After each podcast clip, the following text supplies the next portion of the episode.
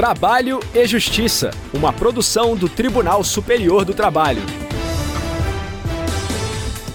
Olá, eu sou Anderson Conrado e você acompanha agora as principais notícias da Justiça do Trabalho. Quem abre o programa de hoje é a repórter Evne Araújo, de Brasília. Rede de lanchonetes é condenada por exigir que adolescentes desempenhassem atividades perigosas. Em nosso giro pelos regionais, a repórter Jaqueline Alarcão traz informações diretamente do Tribunal Regional do Trabalho da 18ª Região, em Goiás. Justiça do Trabalho é competente para julgar ação sobre empréstimo consignado em folha de pagamento. E nesta edição você também confere o quadro Quero Post. Você vai saber se um trabalhador que se recusa a usar o equipamento de proteção individual pode ser dispensado por justa causa. Se liga, o nosso programa já está no ar. A rede McDonald's foi condenada ao pagamento de indenização por danos morais coletivos. Saiba o motivo na reportagem de Ebne Araújo. O Ministério Público do Trabalho ingressou com ação civil pública para impedir que adolescentes realizassem atividades consideradas insalubres e perigosas nas lanchonetes do McDonald's em Curitiba, no Paraná.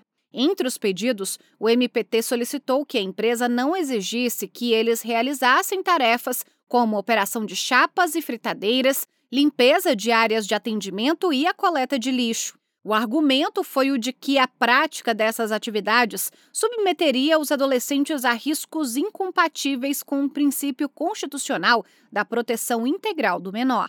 O pedido do MPT foi aceito em primeiro grau, mas o Tribunal Regional do Trabalho da Nona Região, no Paraná, entendeu que não há proibição legal para que menores, empregados ou aprendizes exerçam atividades de chapistas ou com fritadeiras em lanchonetes.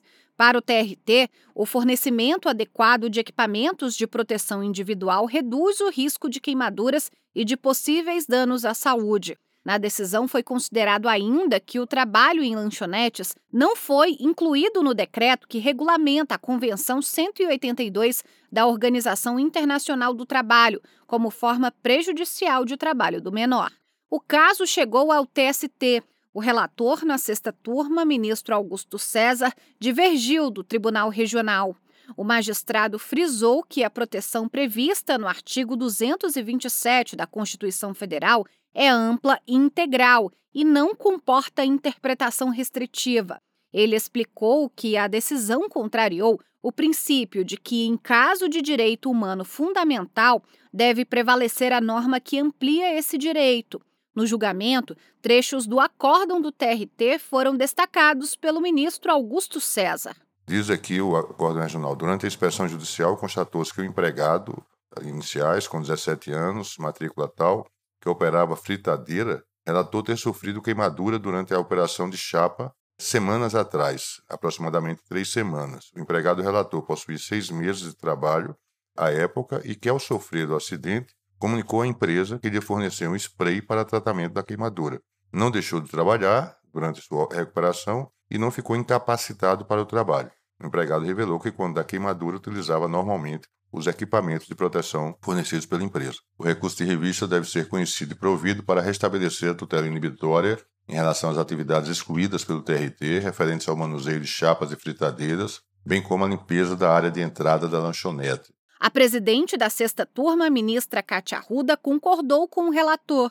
Ela considerou falho o fundamento do TRT com base na Convenção 182 da OIT quando a decisão do regional ela se pauta na Convenção 182 e começa a dizer o que tem ou não tem, me parece que aí em si já há um equívoco, porque a Convenção 182 ela está a tratar das piores formas de trabalho infantil. Ela não está a tratar das formas possíveis de trabalho infantil. Ela está a dizer assim, quais são as piores, aquelas que são mais violadoras, aquelas que degradam a condição humana desse jovem. E essa situação insalubre, com fritadeiras, ou com lixo, ou com, enfim, várias questões que foram colocadas aqui, elas já estão protegidas de imediato pela Constituição Federal, no artigo 7 33, que proíbe a atividade insalubre a crianças e adolescentes. Dessa forma, por unanimidade, a turma restabeleceu a sentença no sentido da proibição de atividades perigosas para adolescentes. O McDonald's também foi condenado a pagar 2 milhões de reais de indenização por dano moral coletivo. Ainda cabe recurso. Giro pela Justiça do Trabalho. Um caso que envolve a competência da Justiça do Trabalho para julgamento de um processo foi analisado pelo Tribunal Regional do Trabalho da 18ª Região, em Goiás. A repórter Jaqueline Alarcão conta os detalhes para a gente o TRT de Goiás rejeitou os argumentos de uma instituição bancária que contestou a competência da Justiça do Trabalho para julgar processo que envolve cobrança de empréstimo consignado em folha. A ação foi encaminhada pela Justiça Estadual de Goiás, que entendeu não ser competente para julgar a demanda. Para a terceira turma do TRT de Goiás, a relação de trabalho atrai a competência da Justiça do Trabalho. O colegiado ressaltou que o contrato de empréstimo foi firmado em decorrência do vínculo empregatício, com desconto das parcelas na folha de pagamento.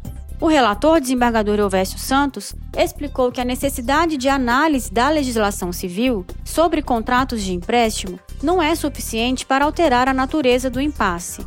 O trabalhador acionou a justiça após receber cobrança do banco de parcelas em atraso, depois de três anos de desligamento da empresa. O ex-funcionário afirmou que, quando foi demitido sem justa causa, o valor do saldo devedor foi totalmente descontado da rescisão.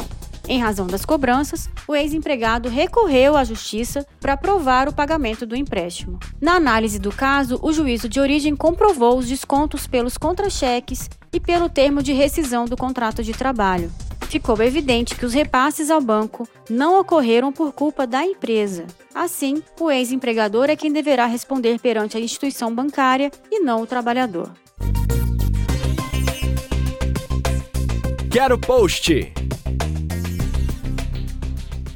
No quadro Quero Post de hoje, vamos esclarecer a dúvida do Sávio Silva. Ele postou um comentário no Facebook do TST com a seguinte pergunta: Funcionário que se recusa a usar EPI pode ser dispensado por justa causa? Quem vai responder é o juiz do trabalho auxiliar da segunda e quarta varas do trabalho de Uberaba, em Minas Gerais, Henrique Macedo de Oliveira. Vamos conferir. É possível dispensa por justa causa do empregado que se recusa a utilizar os equipamentos de proteção individual. Mas veja bem, o empregador diante de uma situação como essa, precisa, antes de realmente optar pela dispensa por justa causa, fazer uso da proporcionalidade, da razoabilidade e, desse modo, inicialmente propor ao trabalhador ou oportunizar ao trabalhador, ao empregado, a chance de readequar a sua conduta. E como isso é feito? Por exemplo, através da advertência. Temos aí uma situação hipotética em que um trabalhador executa suas atividades em altura e é flagrado pelo empregador sem utilizar o cinturão de segurança ou então o trava-quedas. O que esse empregador pode fazer?